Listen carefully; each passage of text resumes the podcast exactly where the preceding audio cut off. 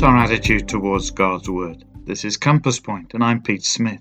Listen to the centurion Cornelius as he welcomes the Apostle Peter to his home. Now, therefore, are we all here present before God, to hear all things that are commanded thee of God. Acts 10, verse 33. Anything and everything that God was going to say through Peter, the household of Cornelius was ready to receive. The result was great spiritual blessing.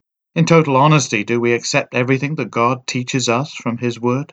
Or do we readily, if not smugly, hear those teachings with which we feel comfortable, while ignoring other biblical truths which would impact weak areas of our lives?